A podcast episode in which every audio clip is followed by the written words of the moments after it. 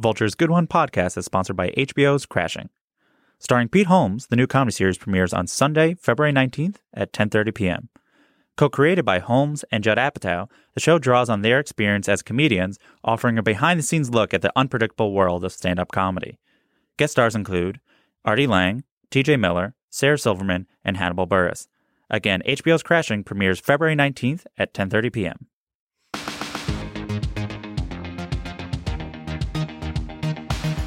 Hello and welcome to Good One, a podcast about jokes, a weekly podcast about, well, jokes and the comedians who tell them. I'm Vulture.com senior editor Jesse David Fox. Since this is the first episode, I'll try to explain like our, our whole deal. Each episode, I will have a comedian on to play and talk about one of their jokes. How can I just talk about one joke for so long, you might ask? To which I would reply, that is a very rude question for you to ask me on my first episode. Also, just listen, you'll see. It's easy. For our first episode, we have Jim Gaffigan, whose fifth stand up special, Cinco, is currently on Netflix. We went to Jim's apartment, which he shares with his wife and 5 million children. Jim is a joke writer's joke writer, deliberately writing compact, hard jokes and chunking them together until a topic has been exhausted. He joked about Hot Pocket so well over a decade ago that people still shout Hot Pocket at him when he walks around. We'll be talking about a joke from Cinco that comes at the end of a long section about TV and how much Jim watches. The bit focuses on cable news and why the anchors have to be so good looking, which is true. Fortunately for me, podcasters aren't held to the same standards. We're allowed to look like tall nerds. Okay, here's Jim Gaffigan. I watch a lot of cable news because I enjoy being depressed. That's the only reason to watch. After five minutes, they just repeat the same stories. Remember that horrible thing? Wait till we show you 20 more times. You won't be able to sleep. I think it's interesting how all the cable newscasters are very attractive. They're very attractive and they're dressed up. I don't know why. You know, you're talking about a hurricane. What's with the evening gown? But we all kind of watch, like, thanks for showing some leg. Cable newscasters are so attractive. When they interview a regular person, it's visually distracting. Like, is that a bad guy? Or a victim? I know they're a loser in this scenario, but.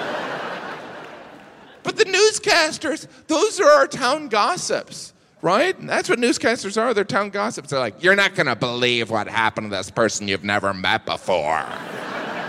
Isn't that sad? By the way, there's some weird stuff going on in England. I have a friend, John, over there. John, why don't you tell him about it? Thanks, John. Isn't that horrible? By the way, it's gonna rain tomorrow. I'm like 99% positive it's gonna rain, and that's sad. Most of my friends under the age of 30 don't even have cable. And I'm like, where do you send your $500 a month? I am here with the person who told the joke you just heard, Jim Gaffigan, live from the, the Gaffigan residence. Thank you. The Gaffigan compound. The Gaffigan compound. So there are a lot of jokes in the special, like kind of all your specials, a lot of jokes. You know, why did this one stand out to you? Well, I think some of it, this is an observation. I mean, there's many, uh, there's a couple observations in there, Yeah. but it was something uh, about the observation of newscasters that I've always found fascinating. And also the superficiality of our culture that Yeah. we need people to be attractive. Like it's not necessary. Yeah. But, you know, and I know that the commonly held belief is like the blonde women on Fox, but Yeah. like MSNBC, they're beautiful women too. You know, I'm sure. I mean, I don't know if Chris Matthews is good looking, but um, But like David Muir is good, like one of the better Yeah. looking guys in yeah, the world. he's like he looks like a Latin heartthrob. yeah. And so there is just something very strange. And like, obviously, we know on an international stage that, you know, the Europeans like have like newscasters that don't have bras on and Yeah. stuff like that. It's just weird that we want information, but we also want it pleasantly delivered. yeah. Uh, so you said you've had that observation for a while. What then moves it to a thing that it's like on the top burner of like let's try to crack this nut as a thing to do something about? Well, I I think it was I was doing a larger chunk on television, which Yeah. was about actually binge watching, which was something, it was a collection of ideas that, I mean, binge watching is something that everyone does, Yeah. but it was, uh, you know, specifically from my point of view, Yeah. which ends up being a common, you know, like I'm not somebody who's like, I loved this book. Everyone's read this book. It's usually like something that everyone else is doing, which is wasting time on Yeah. Netflix. And so I've always had jokes on newscasters that I could never really like. There's a whole chunk that I didn't include, which is about the local news Yeah. and New York One specifically Yeah. uh with you know watching New York One it's kind of like I love New York One and as New Yorkers you love New York One but it's it's a little bit like watching a friend in a play Yeah. you know it's like good for you good for you pretending to be a newscaster it's like no I totally didn't you know you totally look professional Yeah, yeah. it's just a little bit of like that Yeah. A little bit less. everyone who's done a play in a production, you're like, it was similar to Broadway, right? And Yeah. you're like, yeah, sure. And so there were elements of it, but like the larger idea of news is gossip. yeah. And it also goes back to, I think we've been discussing uh, as a cultural thing, how can people be objective in how they deliver news? Like Yeah. we, we generally people look at Fox News and we're like, they're lying these people are lying. But to me, what what I saw is they're lying, but it's impossible for anyone Not to to deliver the news without their spin. And Yeah. like even by the way, I love Rachel Maddow, but like Rachel, when she's talking, is like she's talking to a friend Yeah. when she's doing her show. And she's like, You're not gonna believe what happened today yeah. which is very much like Rachel's the smartest friend you have who's explaining it from a historical context. Yeah. And and so that was some of the the fact that it's gossip. I Yeah. mean, Rachel's attractive too. It's like yeah. there's there's no morbidly obese newscasters. And there's some pretty smart morbidly obese people. Yeah. They You don't get to be on camera. Right? Yeah. It's They have podcasts where they just get to write. Right, or they, they get to write. Like they'll see a George R. R. Martin is not a newscaster for a very good reason. Yeah. You know, I mean, I love the Greek sailor cap, but like, there's a reason why he's writing books, Yeah. and not like hosting, uh, you know, a movie review show on NPR. You mentioned the the politics of it. I, is I was thinking about that. Like it's not an explicitly political bit, but you know, it's about cable news, which has certain connotations. You, the way you use the word "sad" reminded me. You go "sad" twice, and that kind of reminded me of Yeah. Donald Trump. Did you think like you know? I, think you don't. You're not necessarily explicitly political comedian, Yeah. obviously. But was this kind of like, oh, let me see if I can dip my toe in that kind of vicinity? Yeah, I think so. And I think because, I mean, look, we're, you know, the whole Trump thing is, you know, I wish it was an 800 pound gorilla. It's like an 8,000 pound Mhm. gorilla. But I think that there's something about it's not just Fox News, it's not just uh, MSNBC, Yeah. it's not just, it's NPR, it's local news. There is an emotional manipulation that's Yeah. occurring. It's not some of it's not conscious, but it's like local news is like, hey, you know, there's a murderer on the loose. yeah, Do you know what I mean? yeah, There's something about the whole process that doesn't feel constructive. It's entertainment Yeah. moving into information, Yeah. which is we all agree is not good. yeah. It's not good. But so I think even as you're you're talking about it, you know, I think you're coming from it from the goal of art. My this observation is not to say someone's right or wrong, but there is a certain sort of lack of bias to your argument about this bias. You're not like Fox News. You know, you don't go like I watch Fox News because I'm angry at it. You're like this is a problem that are both sides. Do you think that's partly that you have maybe a more mixed audience than a lot of comedians? I don't know. I don't know if it's the you know, it's so funny because it's like here we are in this day and age where like a mixed audience refers to Republicans and liberals. Yeah. A mixed audience. Yeah. It's like socially liberal. Yeah. It's like conservatives and progressives. That's mixed. yeah. I mean, I guess I mean uh, but even that, the fact that you, I mean, that's a fair point that you that you point out. but it is because I think like uh, you go to many comedy shows, and in now I think what have, especially during this election, comedians that are even vaguely political have found out that their audience was mixed, or in that term, and that the audience didn't like that they were political. Like I think Amy Schumer had, you know, people were booing or whatever. And she was like, I was just being who I always was. But to some yeah, people, I mean, well, that's all. I mean, that's there's a political thing, Yeah. but there's also you know. And by the way, I'm also here's where I'm going to contradict myself. Sure. There is part of me that's like. I, I think it's funny because I'll do a tweet on a topic and Yeah. people will be like, don't be political, stick to hot pockets. Da, da, da. And the thing is, is like, I I think that we're we're entering a very dangerous time where people are gonna don't talk about Yeah. that. But I think that on the other side of that, there is this kind of I think that there is a responsibility. I think you're supposed to make everyone laugh. I Yeah. mean, I am a New York comedian in the vein of like Dave Attell, Kevin Brennan, all these New York Yeah. comedians that you're supposed to they're supposed to laugh at your jokes and not like you. It's not important that they like you. It's Yeah. important that you make them laugh. And so like I do believe that and you see it in Bill Burr. It's Yeah. like you're supposed to laugh. You're not supposed to be like I'm like him. yeah. This isn't a campaign rally. yeah. It's So- like you're not like me, but we're going to indulge this. right. I'm Even give though you a safe space to Yes. listen to this idea. And so, like, there is part of me that's, I'm not trying to make half the people in the room laugh. I'm trying to make everyone laugh. Yeah. I do want the lesbian couple and the Mormon family to Yeah. laugh. I'm not trying to get everyone, but it's a, it's actually a very, you know, you should be able to get the pipe fitter and the, you know, vulture reporter Yeah. to laugh. You should. yeah.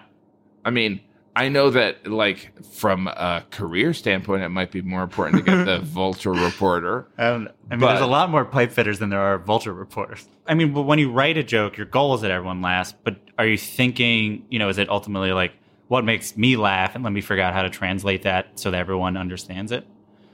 Would it be that how you'd phrase it, or how I phrase it? Does that make sense? Yeah, no, I would say there is something about a universal truth behind an idea. Yeah. Right? It's point of view driven, but it's is there a universal truth? I don't think that us and them comedy. It's Yeah. really easy. Yeah. I mean, that's like that guy's shirt. You know, it's like put down comedy. That's eighth Yeah. grade, Yeah, right? There is something about if a laugh is coming at the expense of someone else, is that is that a funny joke? Yeah. Look, I think Joan Rivers is very funny. I think Paul Mooney's very funny. But like, you know, not to get kind of, are you bringing light or are you bringing darkness? Because human beings, we love, we love violence Mhm. and sex. Yeah. So violence sells, sex sells. You know, a dick joke's great. You know, like let's make fun of that guy's shirt. Yeah. Funny. But like that I don't believe has that doesn't have a length to it. I don't know. This is this is fun. Ask me another question. sure. So let's back up a little bit to kind of get a sense of like, Yeah. So you you had the thing about you had a, a bit about TV, and Yeah. you knew this. So then you know I I'm always interested in writing partnerships in like the most basic sense of how it works. And you write with Yes. your wife, which is yes. a very complicated one, I imagine, as all writing partnerships. Yes. On a you know on a basic level, how does it work? Basic level it, how it works is, you know, it's developed over time. Yeah. so it's but our relationship is you know we, we both have this ethic work ethic that is we enjoy it like it Yeah. doesn't feel like work but it's changed because when we had two kids the kids could be as- asleep Yeah. and we could drink wine and go over stand up Yeah. Well now we got five kids and like once a kid gets like 12 they never go to sleep Yeah. you're like can you leave Yeah. so the, it, it's it can be kind of um, we get our writing Yeah. sessions when we can, or it's an editing thing where she'll watch my set, like I did shows in London, and she would come Yeah. to the show and she would say after this, like, by the way, you're coming across like a pig in this joke, Yeah. or this is funny, or this is too much, or and she'll add you know brilliant insights that will expand the joke Yeah. or she'll come up with lines and so does that kind of cover Yeah, what yeah. it is So like when you like for like this bit, when you start working on it at a most basic level, what do you go up on stage with? Like how much of the idea, how much of the joke of it are you going up with just the thing and you'll figure it out? Like how written are you by the time you're saying it oh, out loud? Oh, it's some of it's just the nub of an idea yeah. Where it's again going back to like basic things of like I hate. Yeah. like I hate the fact that I watch so much cable news or I I you know I'm annoyed by the fact that why are all the cable news people why do they have to be good looking?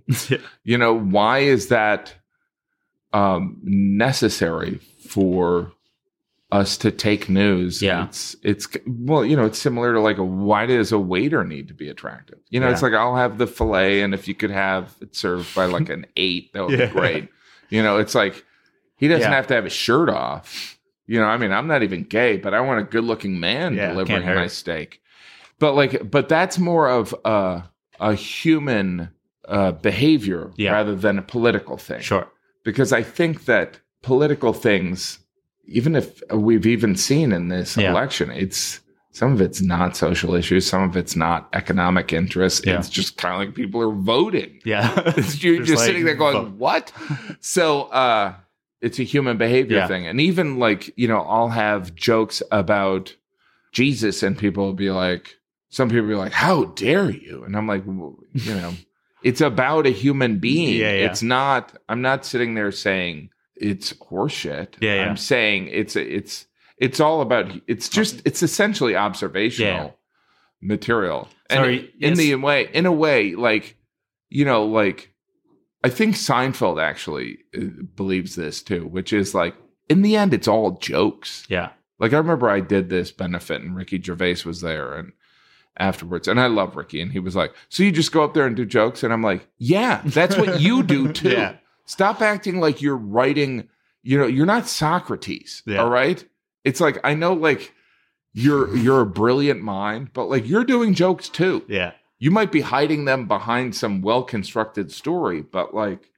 Yeah, just because yours are shorter doesn't mean they're more jokes than other people's jokes. right it's just you know it's it's a strange thing So you'll like kind of maybe talk about talk it out a little bit, like at a club, and then i'll talk it out. Uh, you know maybe jeannie and i my wife Yeah. will I'll, I'll bring up newscasters and we'll figure out things. And some jokes i'll come up with some jokes and or we'll come up with some obs- it's observations. Yeah, yeah, and sometimes what's really fun about trying it on stage is sometimes it's just like you just start talking and yeah, it kind of like it comes out or the wording you did when you wrote it out will change yeah, it's it's i think maybe it's having done it so long it's like the punch word ends the sentence yeah.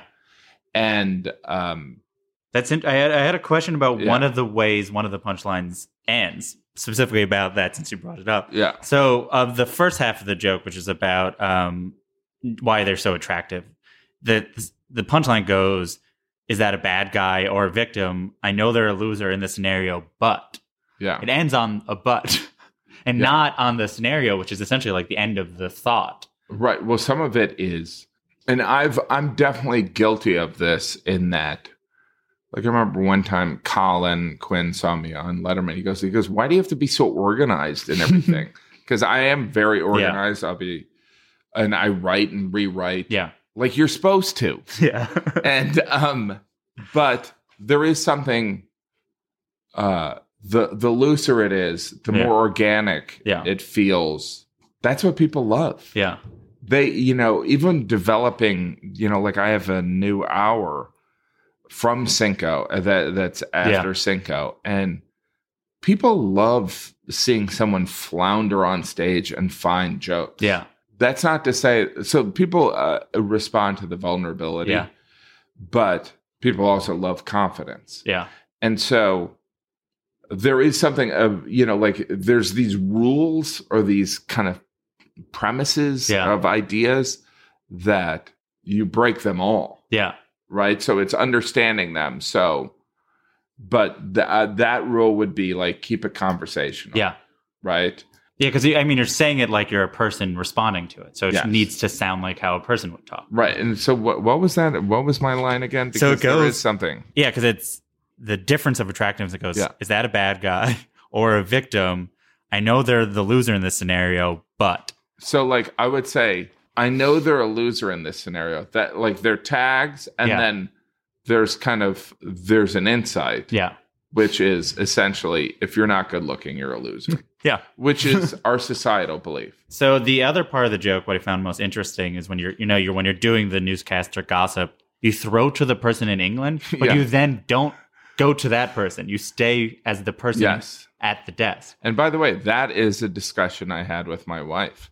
She was always kind of like, why don't we hear from that person? And I go, because we, I just think it's so funny. It's just Yeah, the the gossipy friend referring to the gossipy friend. That's the idea that Yeah. I wanted to communicate. It- and, and by the way, it doesn't have to be Yeah. an English friend. It just it's just they throw to these other newscasters i- in a manner that it's just like uh, like they're an expert, but they're not. They're just there yeah, communicating be the there, yeah. gossip yeah, they've heard. I mean, I guess it's just like there's moments where we're seeing behind the curtain and what we're seeing behind the curtain with newscasters and political reporters is they don't know. They really don't. Yeah. They're like, well, you know what they meant, what Obama meant by that. You don't know. That's your guess. Yeah, I mean, you you might hang out at the Pentagon, but yeah. you don't know any more than we do. Yeah, I think it's like we uh we don't have the same understanding what certain words mean, but we try to pretend like we do. So then Oh these my people are interpreting what people are saying, and now it's you know nuts. But it is interesting, you know, with this one that you're like, okay, we're throwing it to another person, but we don't care about that person. But you know, it's interesting even hearing us talk about this this chunk Yeah, because I mean, obviously I did not come up with this, but like we are in this era where the um in this this post-Trump Yeah. era where the media is under a microscope and there is fake news Yeah. and it's like now I'm kind of like, well, that's not what I wanted it to say. Uh, when is a joke finished? Like in terms of not in terms of when do you stop telling it, but in terms of this joke is as the finished product of what this joke is. It's interesting because I don't know if this chunk was finished. You know, I think that there is there are chunks when I'm kind of dealing with a bunch of observations. Yeah. So there's stories. Yeah. Like I in that special I have this donut, this box of Yeah. donuts that are given to me. And then so the observations in other specials, I've had observations about bottled water, and I'll just go, all right, every idea on bottled water, Yeah. every idea on bacon. And my wife and I will just sit there and go, what else about bacon? What else about bacon? Yeah. And it ends up you cover it from every Yeah. corner. And then there's, you know, this is much more of an observation and a little bit of a social commentary in Yeah. there.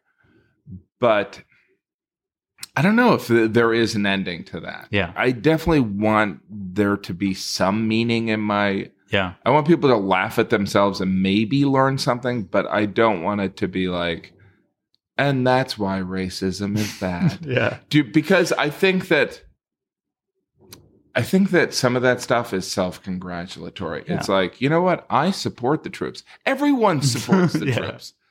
We're all against racism. Yeah. Yeah. We all think everyone should be able to get married. Yeah. You know, I'm not talking about, Yeah. you know what I mean? It's See, and you don't need the audience to constantly be reaffirmed that you are so smart for your good opinions. Yeah, I think. By the way, I mean, I that's a topic that I've yet to kind of delve into, but like that, really, that's what I, I'm seeing so much on the internet. in like, The sort of performance of opinions.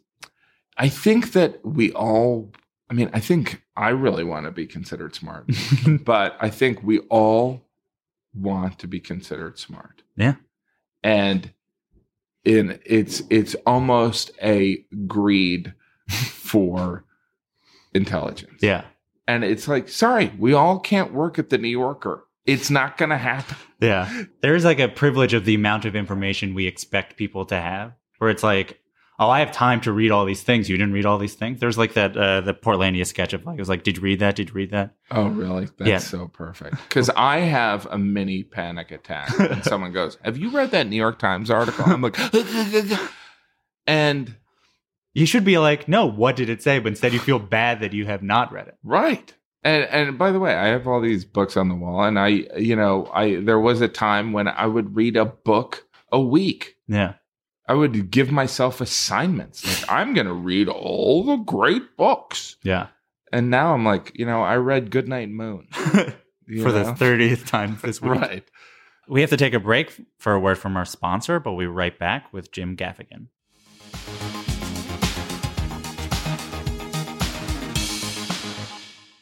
Hey, so this is the second ad slot where I'm supposed to talk about HBO's crashing. So, so my plan each week is just to recap what happened in the last episode. But since this comes out before the show premieres, I thought I'll just recap what happens in the poster.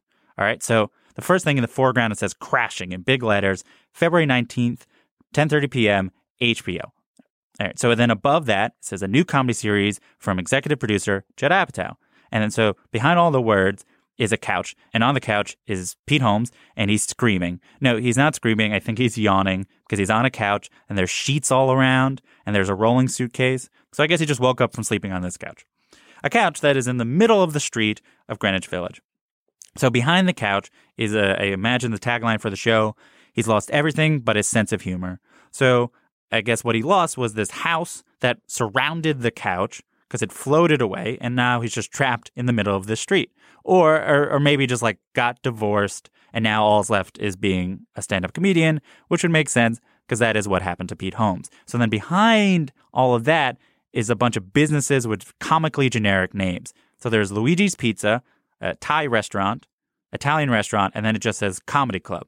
So that tells me that Crashing is a TV show, a TV show that premieres on February 19th, 10:30 p.m. on HBO. And that has been your recap. We are back with Jim Gaffigan, whose fifth stand-up special Cinco is available now on Netflix. Still that joke. Uh, you, you do a voice at the end of it of this bit, but you don't do, you know, the voice that I guess you became known for the the, the, you know, the inner voice. And generally, it shows up much less in the special Yeah. than everything else. Why did that change? You know, what role did that play in your act, and why is that maybe not in your act anymore? you know the the inner voice or uh it's something that is here and there i mean some of it is evolving Yeah. You're, you know i don't really talk about food for the first 40 minutes either Yeah. but you know some of it is you know you always want to be evolving Yeah. right and so i didn't i don't know. There's nothing kind of like consciously Yeah, because it, it is fun when you're playing to do that, but it's like I, I kind of try and always remove crutches. Yeah. Like even you know when we started this, I was like, play the joke for me. Because I know it's my most recent special, but I get done with a special and I'm kind of I immediately go into forget mode. Yeah, you know, on a lot of jokes, and that's so that I have to fill it with new jokes. yeah, It's like I only have the memory. It's like I have like an iPhone 4 that only can hold like yeah, 120 minutes of music, yeah. but it's new jokes. And so th- I guess the point I'm saying is that, uh, uh, you know, you're trying to come up with new stuff. yeah, that's sim- simple. But I do think, you know, because I preparing for this, I listened to all of them, like kind of back Yeah. to back, and it is a subtle shift, but you know, definitely a shift, and like something I noticed, you know, instead of kind of doing what the voice of what the audience might say, Yeah. you did a thing which is instead you go, you know, I had some audience members who reacted this way to the joke, which is a very different Yeah. thing to do. It's a much more conversational Yeah. tone than you might have done. Oh before. yeah, like with the uh, Americans, uh, you know, the uh, yeah. There's the international travel kind Yeah. of thing. Yeah, I don't know. It's weird. It's like I mean, that's what's so fun about stand up comedy is you're you know you're evolving yeah, and you know as you tour around doing theater shows what's amazing about doing theater shows is everyone who's shown up there understands, or like maybe it's 98%, understands your comedic point of view and probably likes it. so you you can go off in different directions. Yeah. Like you might sit there and go, "Well, why do all your specials sound the same?" but like you can there's it's Yeah. it's like the best conversation. It's like talking to an old friend. That, yeah, that's interesting because you said, you know, the Comedy Cellar guys are like, we don't need them to like you, but there, it does Yeah. seem like, as you talk about it, you like that they do, and then- and Yeah. how it frees you up to tell a different type of Absolutely. joke. Absolutely. I mean, you know, there's there is uh starting uh, doing stand up and watching Dave Attell and uh you know these types it's like having any emotion Yeah. or glee on stage was that, that's like would be the equivalent of tap dancing Yeah. on stage. It's like that's like begging for approval. It's an a uh, Tell or Kevin Brennan kind of like I don't care. Yeah, I'm just gonna come up here, or like Bill Burr, who's kind of a little bit angry. yeah. is very like, how much- dare you show up for my show? Yeah, it's just kind of like I don't need you people. yeah, Is very much. I mean, I think it's New York, but I think it's also the Northeast in Yeah. general. Just but anger. it was like that time. and We came up like is at like almost a peak of that time was like right around when like Tough Crowd was like the zeitgeist of like how comedians should act. But then uh, you also like would do like alt shows, which I think yeah, the audience has a complete different expectation of like how a comedian should communicate. yeah, And so when you when you do a move like that, where you're like, oh, you know, an audience might say this, where it's much more there's space for you to just kind of talk. It felt yeah. like what I've seen a lot of comedians kind of do more kind of in the last decade or so. Yeah, definitely. I mean, it's it's so interesting how it's changed. Like Yeah. every now and then, uh, I'll have interviews, and someone will be like, "So when you get heckled," and I'm sitting there going, "Why would I be getting heckled?" Like who's heckling? it's not about me. Yeah. it's not about like, "Oh, I'm so unheckable, uh, Yeah. heck- heckleable." Heckleable, yeah. Uh, it's just like this isn't the era of Rodney Dangerfield. Yeah. Like the enough people have turned to people that are heckling and say, "Stop doing that, asshole." Yeah. Where people typically don't do that. Yeah. Where you know, do you know what I mean? yeah, It's well, I think there's enough people that now know enough about comedy to know not to do. I mean, that's part of like why I want Yeah. to do this podcast is to continually inform like audiences to be like best practices of an audience. And I think like heckling or uh, like participating where they like feel like they should talk back to your or Yeah. that's the new version where it's like you're so conversational that they think you're actually talking to them. Yeah, I mean it's you know it's changed so much, but like you think about a, you know a fifteen year old today, they have. I mean, all my specials are on Netflix. Yeah. So if you only have Netflix, you're eventually gonna, and if you like stand up comedy, you're gonna watch two of them. Yeah. But when I was growing up, I mean, they didn't even have television. yeah. No, when I was growing up, the, you know, if you you had to go to the Museum of Television and Radio, radio, and, Yeah. to to watch stand up or watch the Tonight Show, and you'd see five minutes of Seinfeld. Yeah. And so it's so people are kind of educated on what it is, and then also the alt scene Yeah. is very important, you know, in developing and challenging people to not just be crowd pleasing Yeah. machines. So in terms of of using voices, you know, there's a musicality to a lot of how your stand up works. I find that so flattering. Thank you. But when you work on it, you know, like I, I think of like the classic example, like I've seen Chris Rock work on stuff and he has like Yeah. no affect whatsoever. None. And then he turns on the preacher. Yeah. Yeah. But it's like I've seen him bomb on purpose. And uh like, cause like if something works, he doesn't want the next joke to ride on the momentum of that joke. Yeah. So he'll start like st- stammering or whatever just to kind of kill it. When you work on stuff, do you kind of incorporate maybe more performance later, or do you kind of have it kind of fully formed? Like, oh, there should be a voice now, or like a more sing songy, or like an acted out punchline. I mean, well, you know, I mean, basic writing skills would tell you the the greater details. So, like, yeah, you know, doing a character is going to add, you know, it's going to help paint a more detailed picture. But I think for me, it's finding an observation and then uh, I gain more confidence in the joke. And so, I'll, even when I listen to my set, it'll be like the new joke, uh, like the the jokes at work, I'm talking it, and then the new ones, I'm like, yeah, wah, are you? It's, it's and Yeah. so like I'll look at Chris Rock and Seinfeld, and there is a certain like like there's a certain you know it, you talked about Chris Rock because Yeah. my wife and I we saw him in L.A. many years ago, and he was like, "What else is there? What else is there?" Yeah. and it's just silence. Yeah. And the audience is sitting there going, huh, what's going on here? And he's like, I don't give a shit. Yeah. And, but it, that's how he comes up with Yeah. material. Whereas I think I'm a little bit like, ah, still like me. Yeah, yeah, yeah. I mean, it's how your process is your process. I mean, his is an extreme of. Yeah, I mean, I saw him do an hour and ten minutes and have almost no jokes, just to be like seeing what an audience might react to. You know, he'll say essentially straight up offensive things to see if he can get an inch from different types of audiences. Yeah. I mean, see, there's also shock. Yeah, First of all, shock and liberty, you know, like our concept of liberty is always moving, Yeah. right? And so, and that does it sound like I'm trying to sound smart? yeah, but like, so like the, our concept of shock is always moving. yeah, And also, like, what was shocking is just like offensive. Like, yeah. like Bill Hicks was like downright homophobic. Yeah. Like, like gay people are bad. yeah, And so, and same with Sam Kinison. Yeah. Right. And so, shock to me, yeah. And, and that's not to say that I don't use a little bit of shock.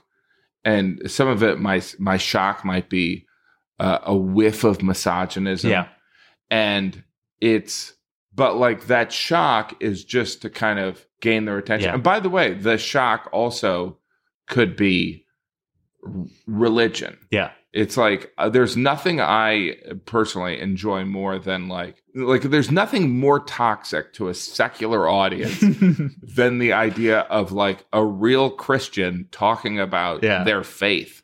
so like bringing that uh to a secular audience and then alleviate that tension like oh all right he's not a you know he's Yeah. not a, a Westboro Baptist yeah, yeah. is is the same thing as saying fuck in front of nuns. Yeah. Do you think you're a better comedian now than you were five years ago, ten years ago? Absolutely. A hundred times better. And what is that better? I think even in writing this new special, which is not Cinco, Yeah. it's you know, it's different skills. It's, you know, it's you know, storytelling, it's you know, storytelling is a rather scary thing. And Yeah. by the way, like Dave Chappelle, that's he's like probably one of the best storytellers we've had. Yeah. and Louis is an amazing storyteller, but so there's different skills and finding those skills and trying those skills are really fun and Yeah. scary. Whereas a getting beyond that just here's a topic and I'm gonna I have a point of view on it and I'm gonna dismantle it and then maybe I'm gonna turn it on its side. Yeah. Is it a matter of trying to know if people are are interested even when they're not laughing? Like what is the thing that you're trying to get? I mean like obviously like comedy is about when people are laughing, but like storytelling demands them paying attention. Have have you had to figure out what those laughs sound like and how it's different? Yeah, I mean, well, I think some of it is a gut thing. Yeah. So there's, yeah, I, I want to say it's a topic, but it's it's finding a topic or finding, you know, like I have in this new hour, I have like a seven minute story about opening for the Pope, Yeah. and that for like six months was just an awkward experience, and then figuring out how to tell the Yeah. story ended up being really some of it was talking about it on podcasts Yeah. and then um but some of it is you know it's nubs of idea it all goes back to like uh, the mark twain how to tell a story Yeah. right i did these shows in london and my kids were with me Yeah. and we would spend time doing rather touristy things and we were in piccadilly circus which is the worst place Yeah. on earth and i remember walking by to our hotel and we would see this m&m store and i would be like you know and and so like that moment of like ugh Yeah. is which is negative Yeah. is i don't know what the insight's going to be but there's something there Yeah. that if i can get beyond kind of like the basic like I hate materialism. You know, if I can get beyond basic Yeah. Commentary on gluttony and there's an insight there, Yeah. that'll be funny because it's that's the mirror Yeah. that I think humans want to laugh at themselves, I believe. Yeah. So it's finding those nubs of idea and typically they're uncomfortable Yeah. or their anger or their frustration. Well, it's like you, there's a strong feeling, and that is probably at this Yeah. point you're now attuned, you're attentive to know, like, oh, I have a strong feeling about this. There's probably something there. Yes. That sound means it's time for a final segment, the laughing round. It's like a lightning round, but because of comedy, it's No, that's laughing. that's hysterical. Thank you. um, so you, you can Dep- rewrite that. no, I think it's uh, We've already called it laughing. lightning round. It's already on uh, only on the record. So um, typical lightning round rules. Um, B. Okay. If you could be any other comedian for a set, who would it be, and what would the set be, or where would the set be? Just to like live in their body. oh, um, I think I'd want to be Jonathan Winters Oh wow. for uh, just some of those old time stuff that I saw him do. Uh, you know, it's just that mind. Yeah. you know it's i mean it's pretty amazing that mind and um humor out of nothing Yeah. and characters and it wasn't mean Yeah. he wasn't mean it was but it was pretty absurd Yeah.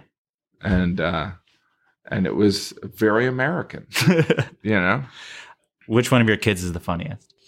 I can't answer that. It changes. It honestly does Yeah. change. Some some of them are some of them are funny intentionally and some of them aren't, but I would also say there's being funny and then there's understanding funny. Yeah. And so you know, I think in my family I was considered third funniest. But And look at you go. I have more comedy specials than than all of them. Yeah, Than all of them combined, I imagine. that's right. Do you have a joke that never gets a laugh that no one really likes, but you believe in it? That you'll go to the grave thinking this is funny. Uh, you know, it's some of it. It might be regional, it might be local a Yeah. little bit, but uh, you know, I had this joke, and it, it typically it can work usually in New York, but I have a joke where I go, you know, every fall in New York celebrates uh, uh, Fashion Week, a whole Yeah. week to celebrate and honor fashion.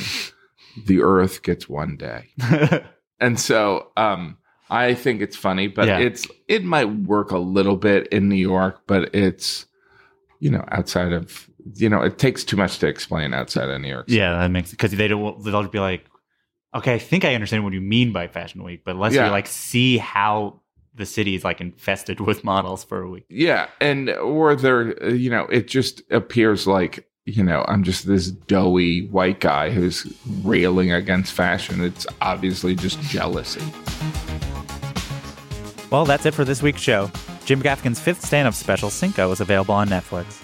Later this year, you'll be able to see him on the third season of Fargo and six movies. You can follow him on Twitter at Jim Gaffigan. Good One is sponsored by HBO's Crashing. Jordan Bell is our producer. Justin D. Wright did our theme song. Please subscribe to the show and write a review on iTunes. I'm Jesse David Fox, and you can follow me at Jesse David Fox. Thanks for listening.